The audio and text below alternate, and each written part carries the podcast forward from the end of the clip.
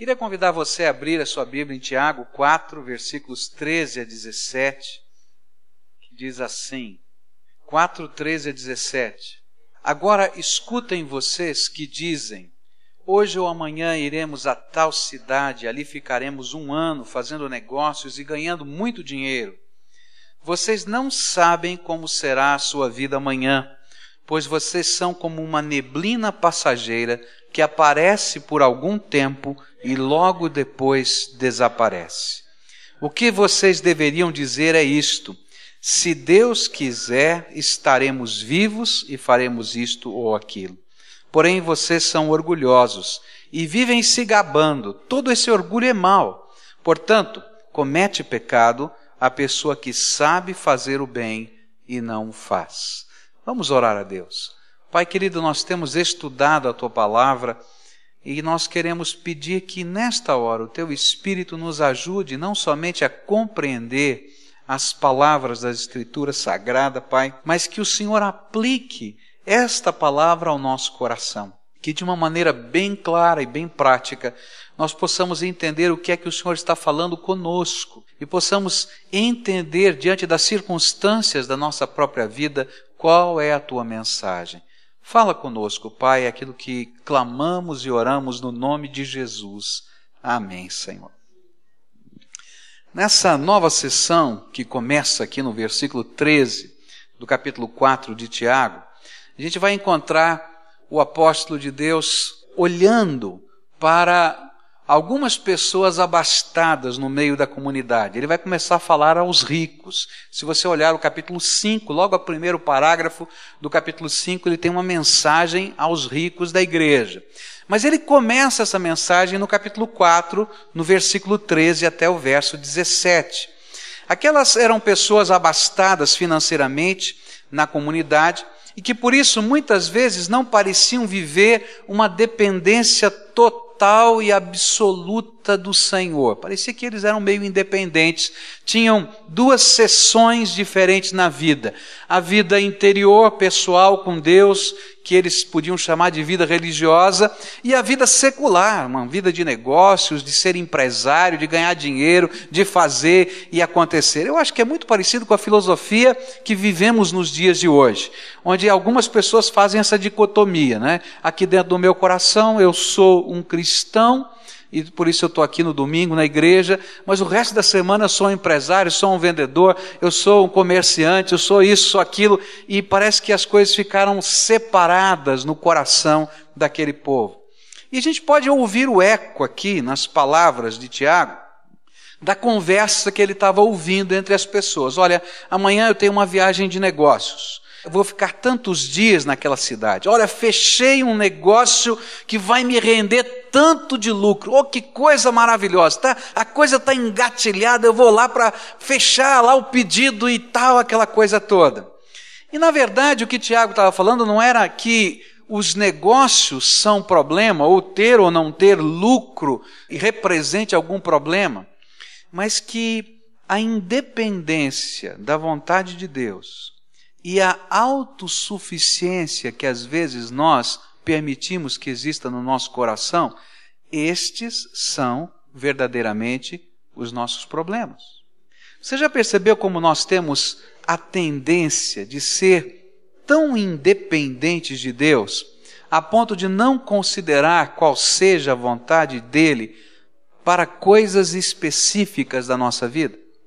Às vezes a gente pode imaginar que nós tenhamos que perguntar à vontade de Deus se eu vou querer seguir uma carreira, uma vocação.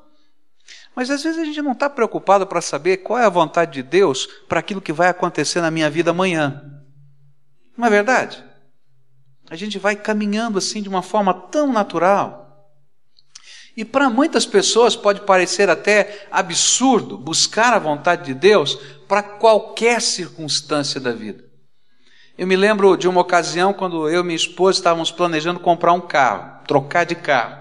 E nós começamos, tínhamos lá uma reserva técnica para dar a entrada e tínhamos o outro carro que poderíamos vender, colocar no negócio e planejamos fazer, quem sabe, uma prestação em X tempo para poder fazer esse negócio do carro. E começamos a olhar Fomos a um lugar, fomos a outro, e vimos um carro, e vimos outro. E aí, numa tarde, final de tarde, quase seis horas da tarde, a gente passou por uma loja de carro e falou: é esse carro, olha que carro, é, é isso que a gente queria.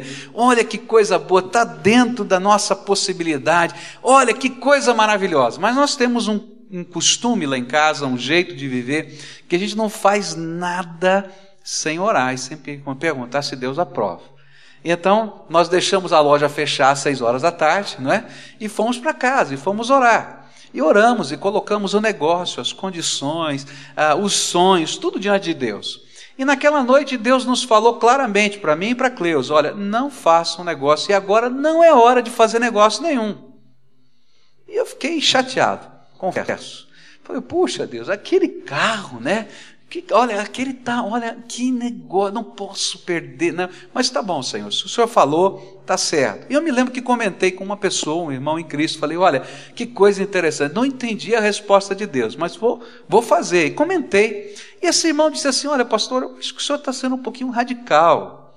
Deus nos deu discernimento, Ele nos deu inteligência. O senhor fez as contas, o senhor viu que está funcionando, que dá certo. Será que tem que ser desse jeito?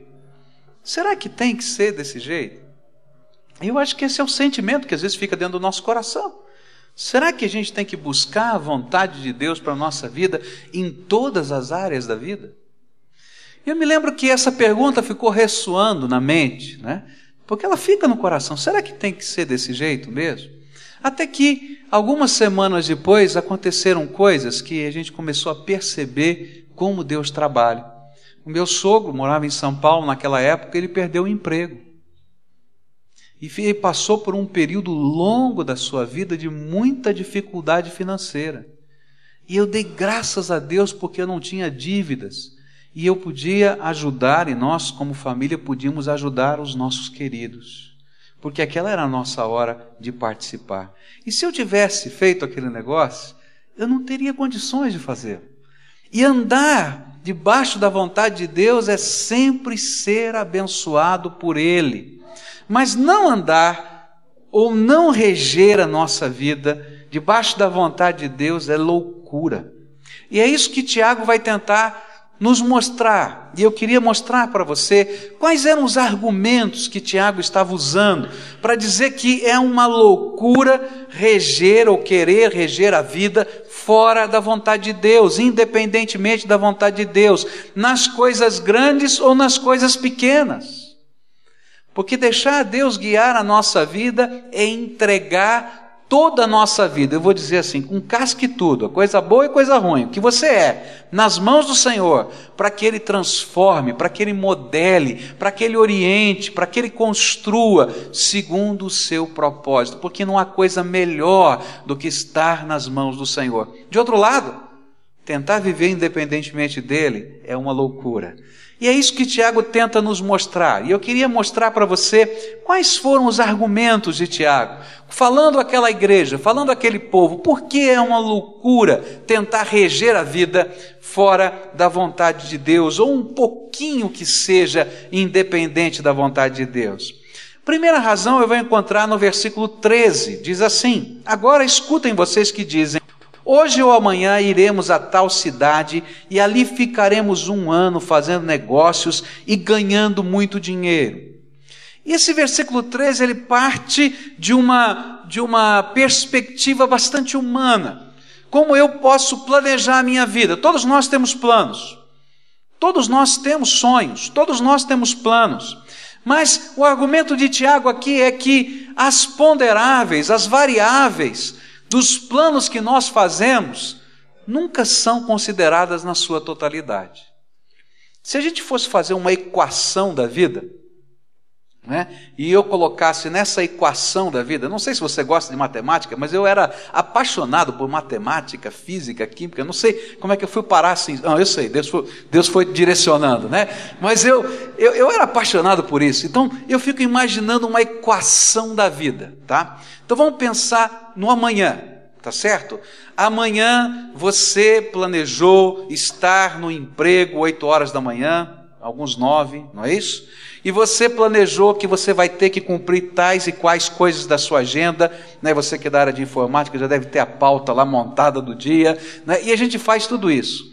E aí a gente começa a colocar as variáveis que podem acontecer no meio do processo. Vamos tentar colocar as variáveis?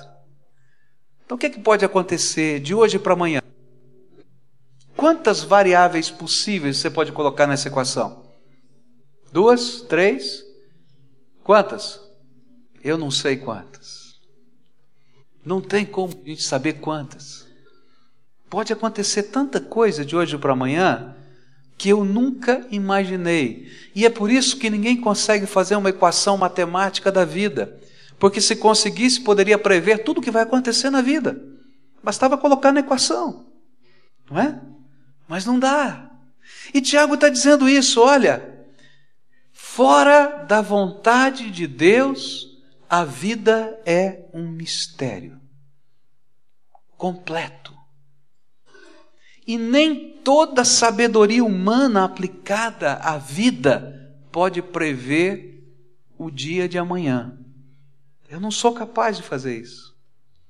E Tiago está dizendo mais: o amanhã não me pertence. O amanhã pertence ao imponderável da nossa existência. O amanhã está única e exclusivamente nas mãos de quem? De Deus. Você não tem controle. Thomas Kempis escreveu uma frase há muitos anos atrás, ele é um, um pregador de 300 anos atrás, ele escreveu assim: O homem propõe, mas Deus dispõe. Só Ele tem poder de fazer isso, aquilo, aquilo outro. Eu faço os planos, mas Deus é que faz acontecer a sua vontade. Eu não tenho controle. Eu não tenho controle sobre nada da minha vida. Por isso, a vida só tem sentido se eu colocá-la nas mãos do nosso Salvador. Porque só Ele tem controle da nossa história. A minha vida só tem começo, meio e fim organizado se eu deixar Deus organizar e me ensinar o caminho pelo qual eu devo viver. Senão eu vou estar vivendo de mistério em mistério. Achando que tenho controle, mas na verdade tropeçando nas circunstâncias da vida. Há uma cena lindíssima para mim no livro do Apocalipse. Essa para mim é uma cena que constrange o meu coração, onde a palavra de Deus diz que o céu estava em prantos.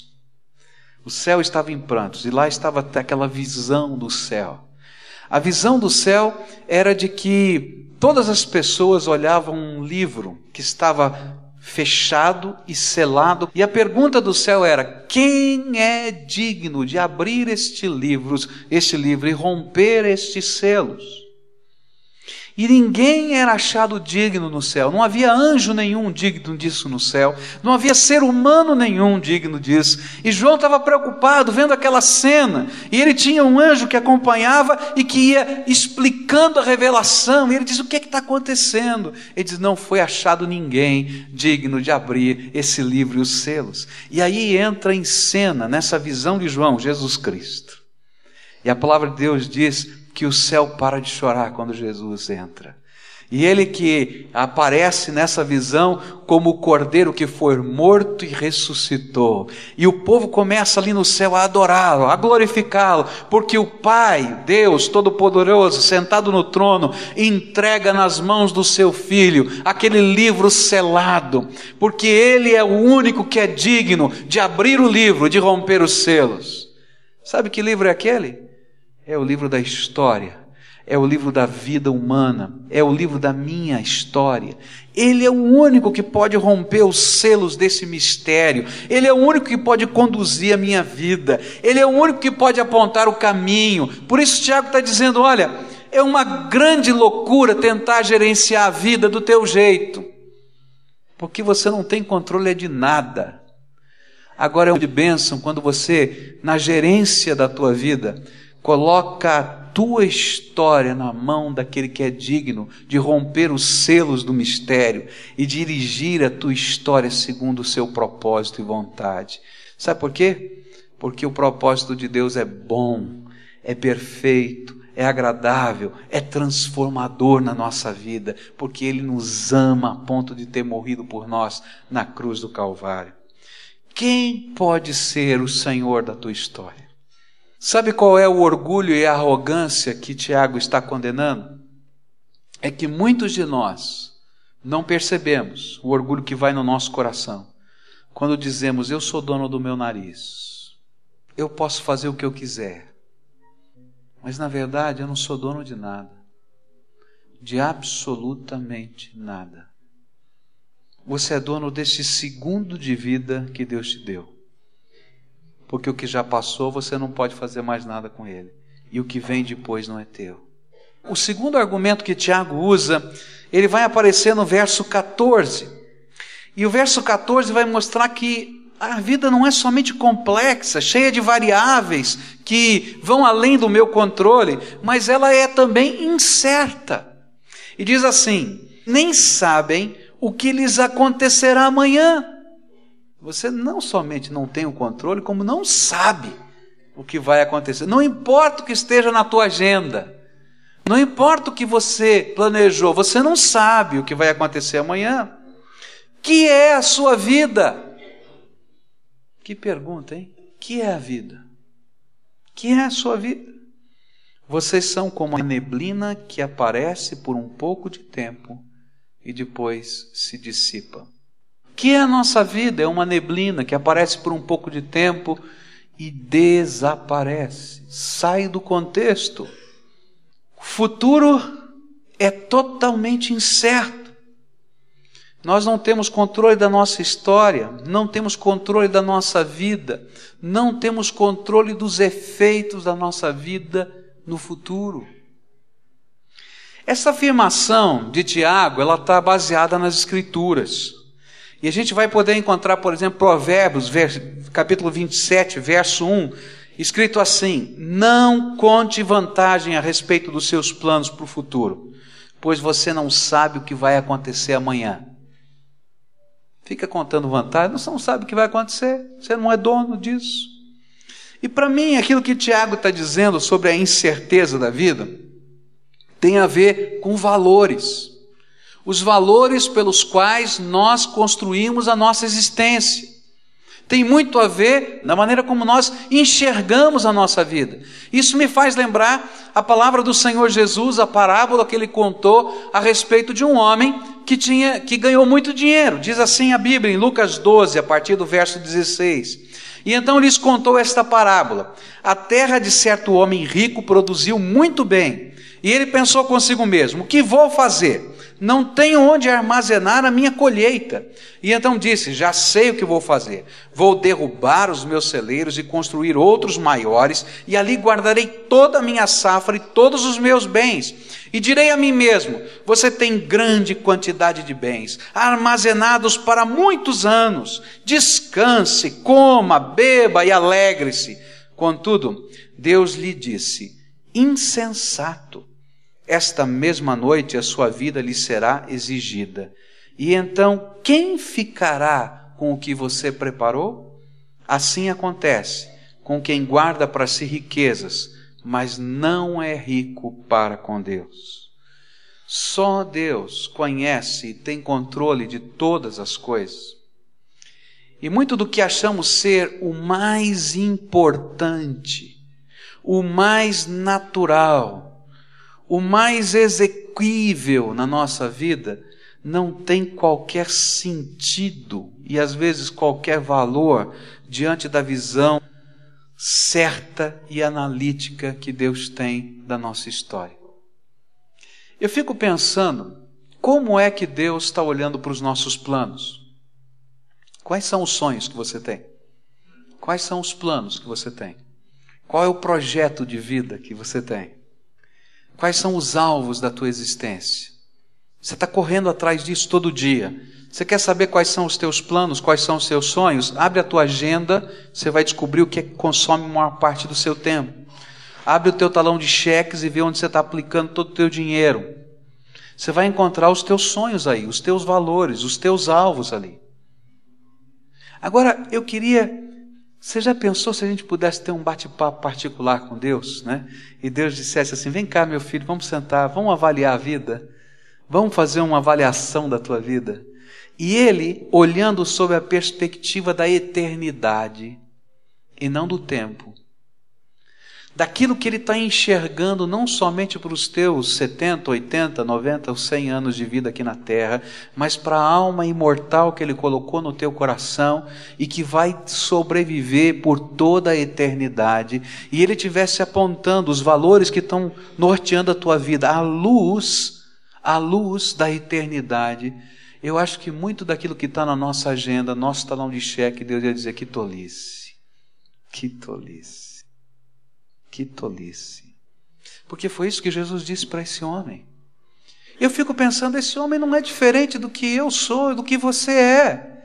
Se Deus te desse uma grande colheita, o que é que você faria com ela? Você é fazendeiro e Deus te, te desse uma grande colheita. O que, é que você faria? Eu acho que eu pensaria: olha, eu tenho um problema de estoque, eu preciso aumentar o meu armazém. Depois eu talvez dissesse: Olha, eu tenho um problema de transporte, quem vai transportar a minha safra, porque eu vou vender? Eu tenho um problema de comercial, eu preciso colocar a minha safra em produção e a minha cabeça já vai a mil por hora. Eu acho que a sua também iria. Mas será que a gente está pensando qual é o projeto de Deus para a minha vida aqui e agora, que terá efeitos em toda a eternidade? O que Tiago está dizendo e o que Jesus estava dizendo é que muitos de nós estamos gastando, desperdiçando a nossa vida em coisas que não têm verdadeiro valor ou sentido. Que vão passar e vão passar muito rápido. Eu me lembro quanto eu queria um carro zero quilômetro, quando era mais jovem, né? Ah, eu acho que todo jovem queria ter um carro zero quilômetro, não é verdade? Até o dia que eu comprei. Daí eu cheguei em casa com aquele carro zero quilômetro maravilhoso, né? As, o, os bancos do carro vieram empacotados, sabe? Colocados em plástico amarelo. Me lembro até hoje. Plástico amarelão, assim, né? E o meu carro era o último tipo daquele tempo, né? Era um Fiat 147 a álcool, ano 80, verde abacate com os bancos cobertos de plástico amarelo. E eu me achei o máximo com aquele carro. Você quer um Fiat 147 verde abacate? Você viu que coisa interessante como passa esse negócio? E você quer saber mais? Uma semana depois que eu estava com o carro, eu não tinha a sensação de que eu estava com o carro zero quilômetro. Era simplesmente o carro que me levava para cima e para baixo. Você já percebeu como os valores da nossa vida, às vezes aqueles que nós perseguimos tanto, não são os mais importantes? Se Deus tivesse essa conversa particular, e eu acho que hoje Ele está tendo conosco, Ele diria para a gente: olha, abre a tua agenda, abre o teu talão de cheque, Abre o caderno dos teus sonhos. Vamos trabalhar essas coisas. Porque é loucura, é tolice, não tem sentido, é insustentável na eternidade. E sabe, a grande tristeza dessa questão é que muitos de nós, muitos de nós estamos desperdiçando a nossa vida nesses valores. E parece que os únicos alvos que a gente está perseguindo são estes, e parece até que se a nossa vida não alcançar esses alvos, nós seremos os mais fracassados dos homens da terra. Mas que tolice! Eu fui uma vez na casa de uma família inconsolável, porque o moço tinha brigado com a namorada por telefone.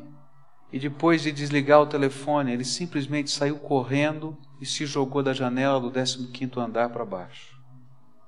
Eu não estou falando de uma coisa distante, eu estou falando de gente que eu conheço, que convive com a gente. Eu estava lá na casa dele chorando junto.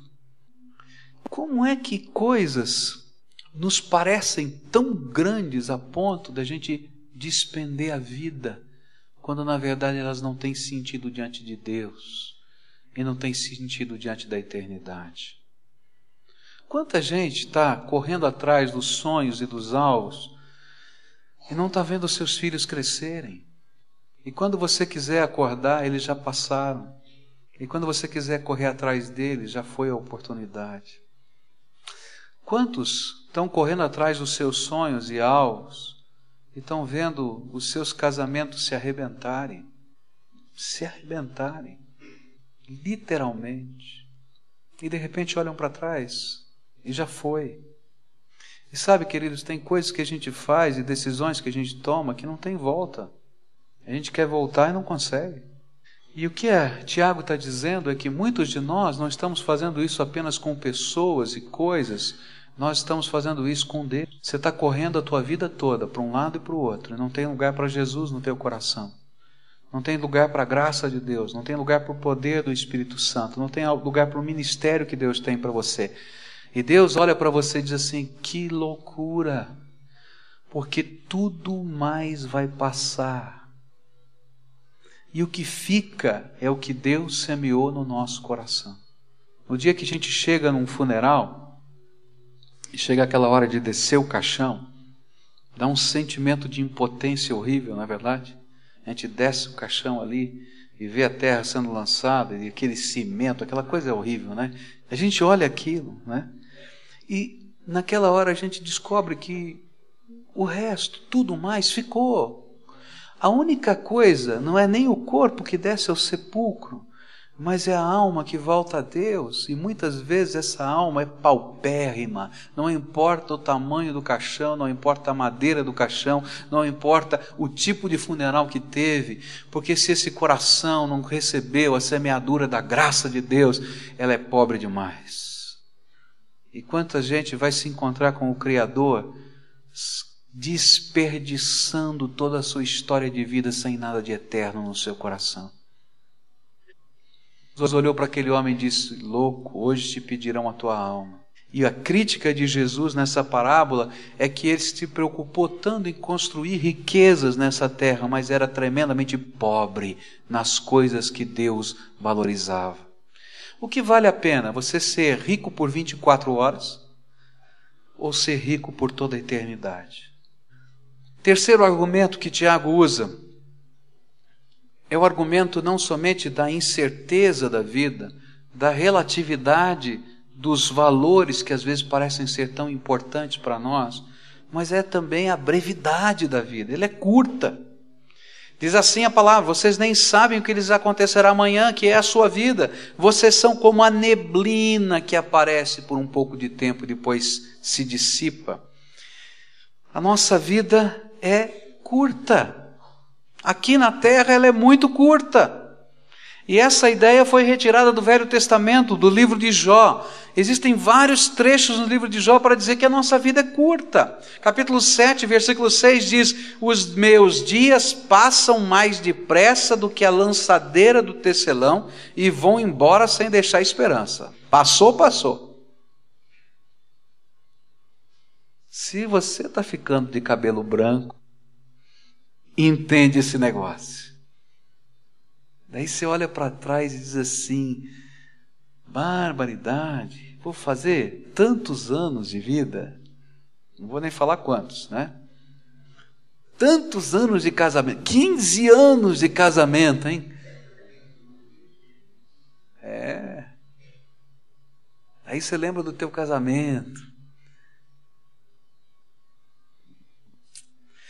Sete e nove, com uma nuvem que passa e some, assim aquele que desce ao mundo dos mortos nunca mais volta.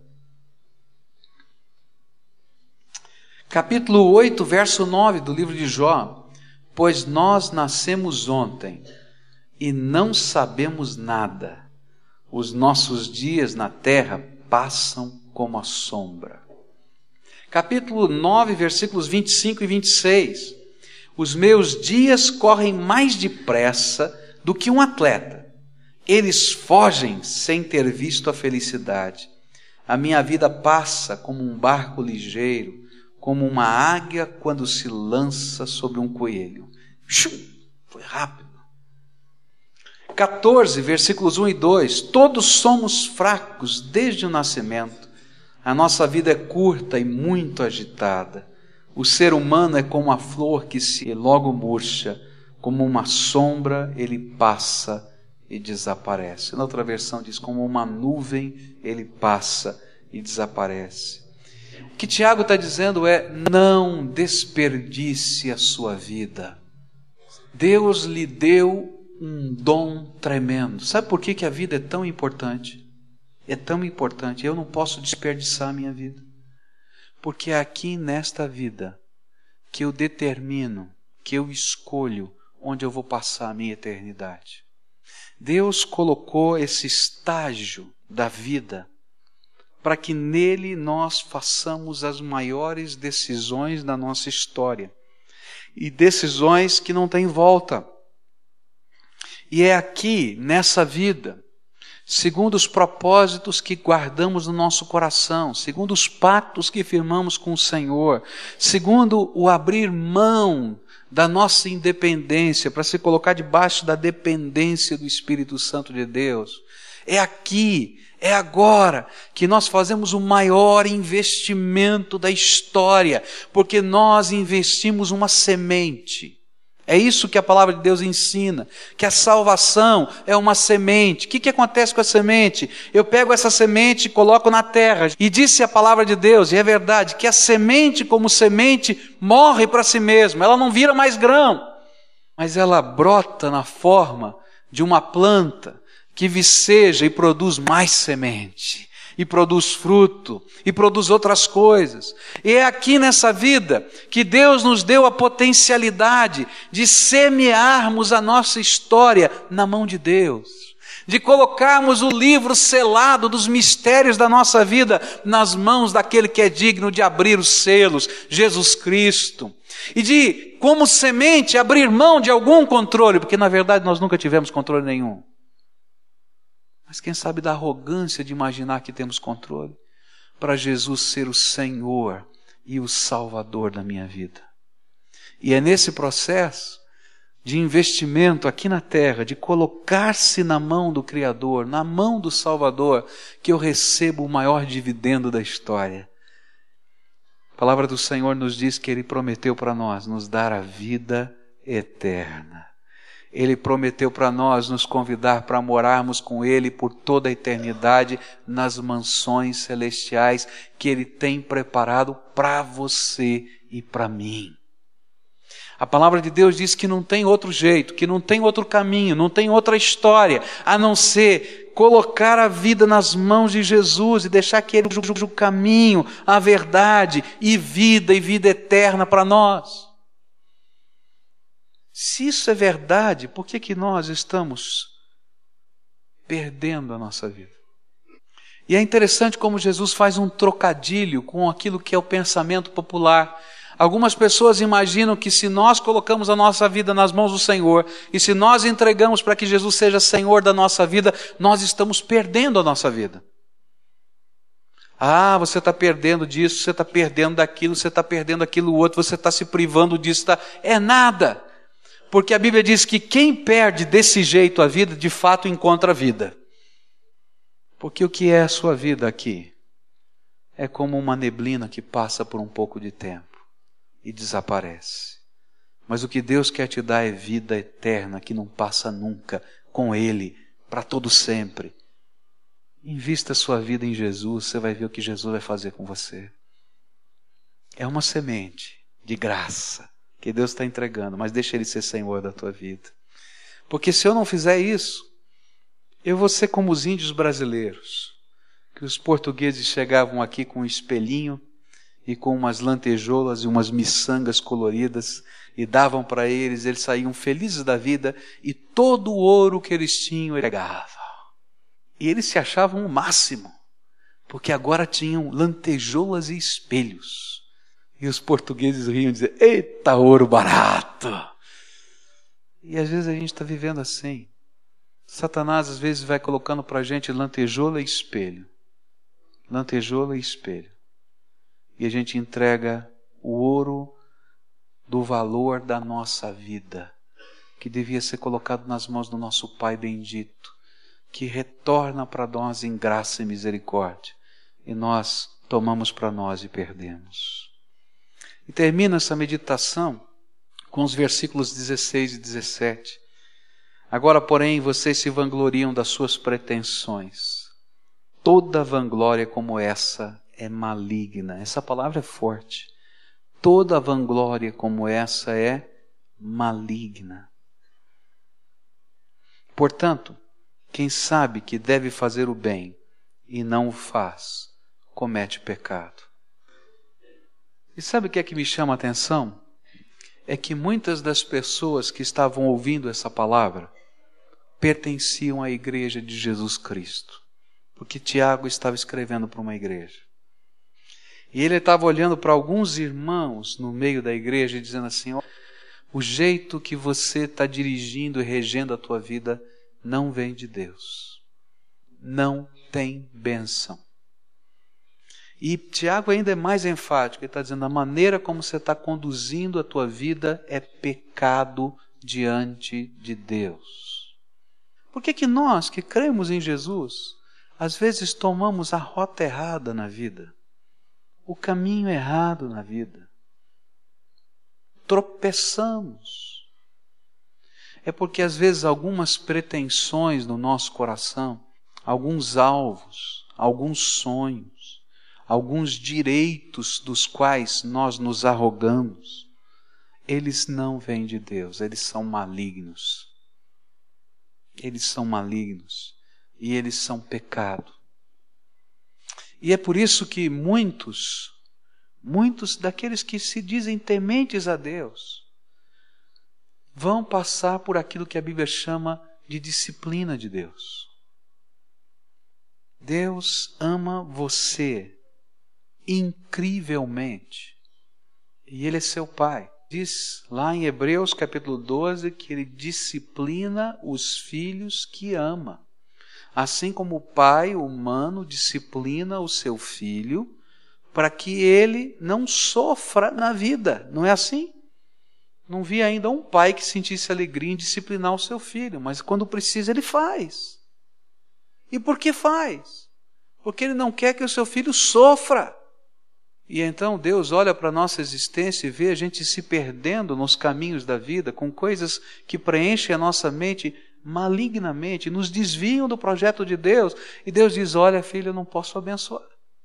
E mais, eu vou puxar você, eu vou chacoalhar a tua vida, eu vou balançar você de um lado para o outro. Por quê? Para que você não seja desqualificado na corrida da vida. 1 Coríntios 9, 24 e 27, depois você lê em casa, não dá tempo da gente ler. Paulo fala do atleta. Ele diz que o atleta está correndo para ganhar a medalha de ouro na Olimpíada. Não é? Mas enquanto ele corre, ele tem que observar as regras do jogo. Porque se ele não observar as regras do jogo, ele vai ser desqualificado. Ele não pode terminar a corrida. E Paulo faz uma observação muito forte. Ele diz assim: Eu luto, eu batalho, eu olho para mim mesmo e às vezes até esmurro a vida para que eu nunca seja desqualificado pelo meu Senhor. Se não me engano, foi Ben Johnson, não é? Dito o homem mais veloz do mundo naquela época, um canadense que ganhou a medalha de ouro. E dois dias depois ele teve que entregar sua medalha de ouro no Comitê Olímpico, porque descobriram que ele usava drogas não permitidas. E ele teve que passar pela vergonha de chegar ao seu país desqualificado. Teve o seu registro de atleta suspenso por determinado período. E depois de algum tempo, ele voltou a correr mas ele não era mais o homem mais veloz do mundo. Ele era o, atleta desqualificado. E alguns de nós estamos sendo disciplinados pelo Espírito Santo de Deus nessa vida, para que no dia eterno não sejamos desqualificados.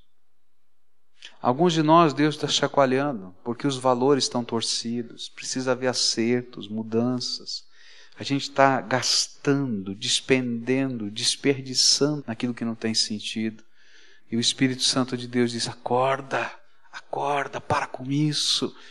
E ele chacoalha, puxa o tapete daquilo que parece ser tão valioso para que a gente entenda que não tem sentido diante da eternidade.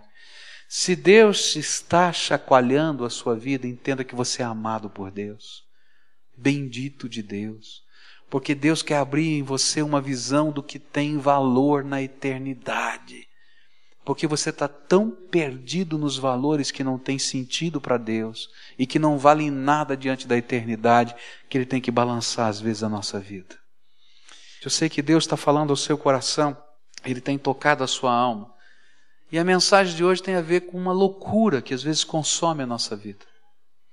Às vezes passam coisas que acontecem na nossa vida que são loucura, loucura.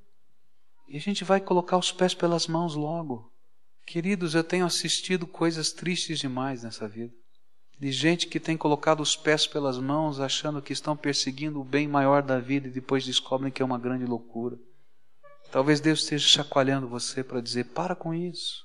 Você não tem controle da vida, você não conhece nada do dia de amanhã, você não conhece nada da tua história. Coloca a tua vida na mão de Deus e deixa Ele reger a tua vida do jeito dele. É o único jeito de ser abençoado.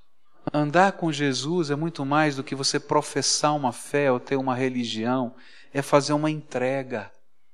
É uma entrega tremenda, mas é maravilhosa é quando eu digo, Jesus, não sou eu mais quem tem o controle, porque eu nunca tive. Mas eu quero que tu sejas o Senhor da minha vida. Quero ouvir a tua voz. Quero seguir os teus passos. Me ensina. Me ensina. A única pessoa que pode fazer uma obra de restauração na nossa história é Deus. Eu não tenho poder para isso, mas Deus pode.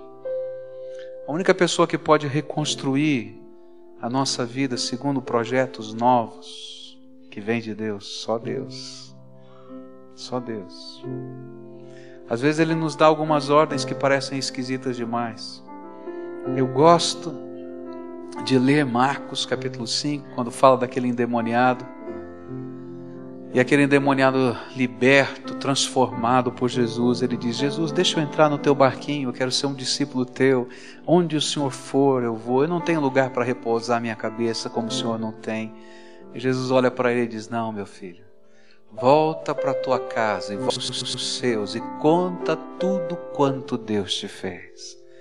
A única pessoa que podia reconstruir a vida daquele desvairado que agora era são era Jesus. Eles volta, vai para lá, começa.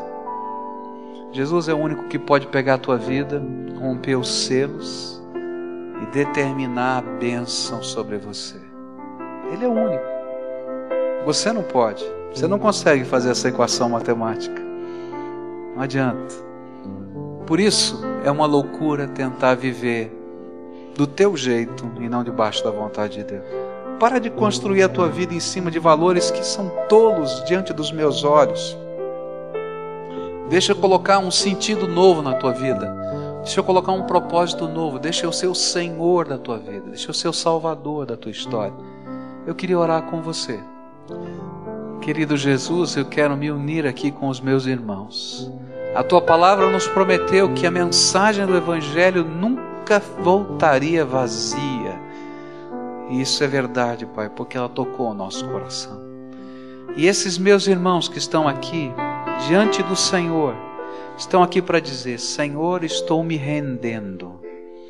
Senhor, estou me rendendo. Estou colocando no teu altar a minha vida inteira. Ó Senhor, tem coisas muito boas na minha vida, mas eu quero me colocar inteiro nas mãos daquele que é digno de abrir o livro da minha história de quebrar os selos e de dirigir os meus passos. Jesus Cristo, meu Senhor e Salvador. E eu quero te pedir, Senhor, que agora, nesse instante, o Senhor derrame do Espírito Santo de Deus sobre esses corações. E que aquilo que está prometido ali em 1 João, capítulo 2, aconteça na vida desses teus filhos. Que a unção do Santo Espírito ensine esses filhinhos do Senhor a reorganizarem a vida segundo o projeto e o propósito do Senhor.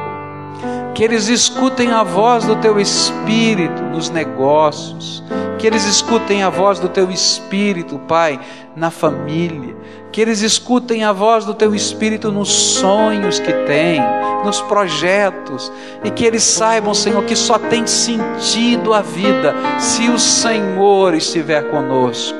Se o Senhor for a nossa bênção, se o Senhor for o nosso sustentador, se o Senhor for o nosso salvador, se o Senhor caminhar na frente, a gente seguir o Senhor. E eu te peço, Senhor, toma, Senhor, esses teus filhinhos junto ao teu braço. E se alguns deles estão vivendo aquele tempo em que o Senhor precisava chacoalhar, eu quero te pedir em amor agora, Pai. E que eles sintam o braço gostoso do papai apertado junto deles. E que eles se sintam acolhidos pela tua graça. Reorganiza a vida, Pai. Restaura a vida de alguns, Senhor. Alguns já, Senhor, perderam pessoas preciosas. Só o Senhor pode mexer nessas coisas. Trabalha, Pai, para abençoar. É aquilo que eu te peço em nome de Jesus. Amém e amém. Que Deus abençoe você.